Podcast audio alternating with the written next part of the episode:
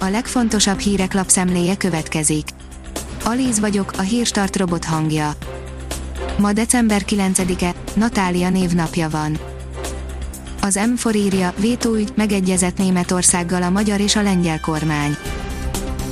Megállapodás jött létre Németország és a magyar-lengyel páros között, állítja a lengyel miniszterelnök helyettes, ezzel megoldódni látszik a csak nem egy hónapja tartó padhelyzet, Orbán Viktor már partra szállásról beszél.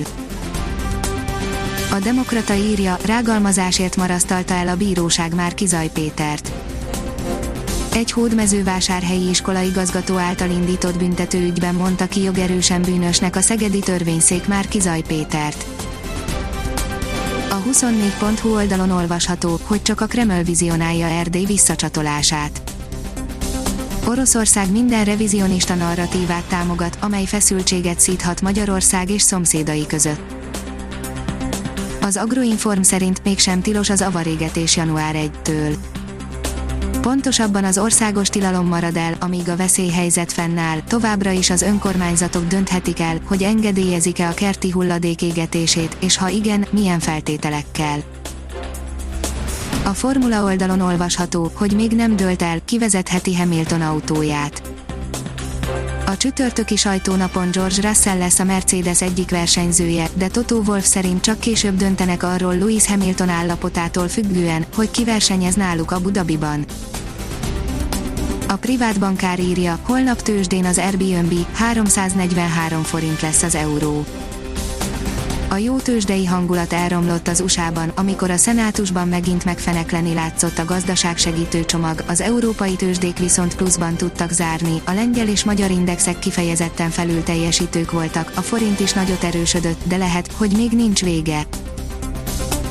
A Telekom is megkínálta 30 MHz 5G-vel a BM-ét, írja a Bitport.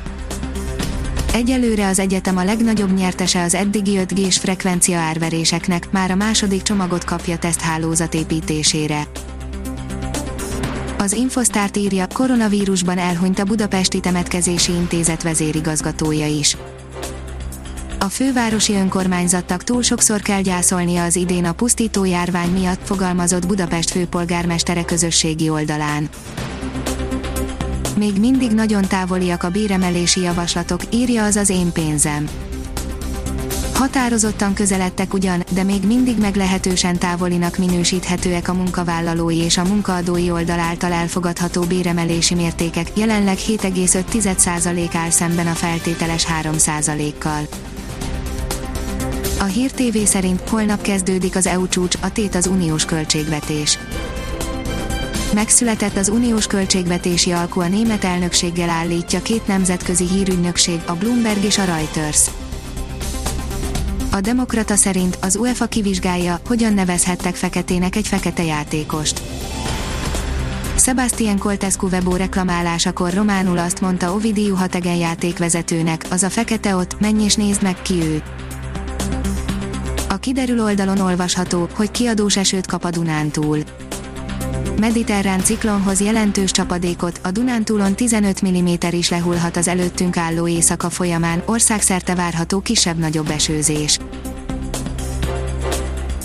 A Hírstart friss lapszemléjét hallotta.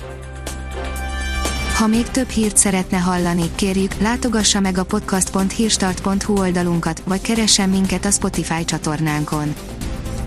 Az elhangzott hírek teljes terjedelemben elérhetőek weboldalunkon is.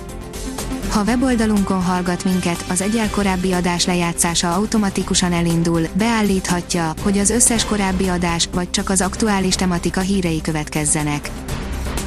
Köszönjük, hogy minket hallgatott!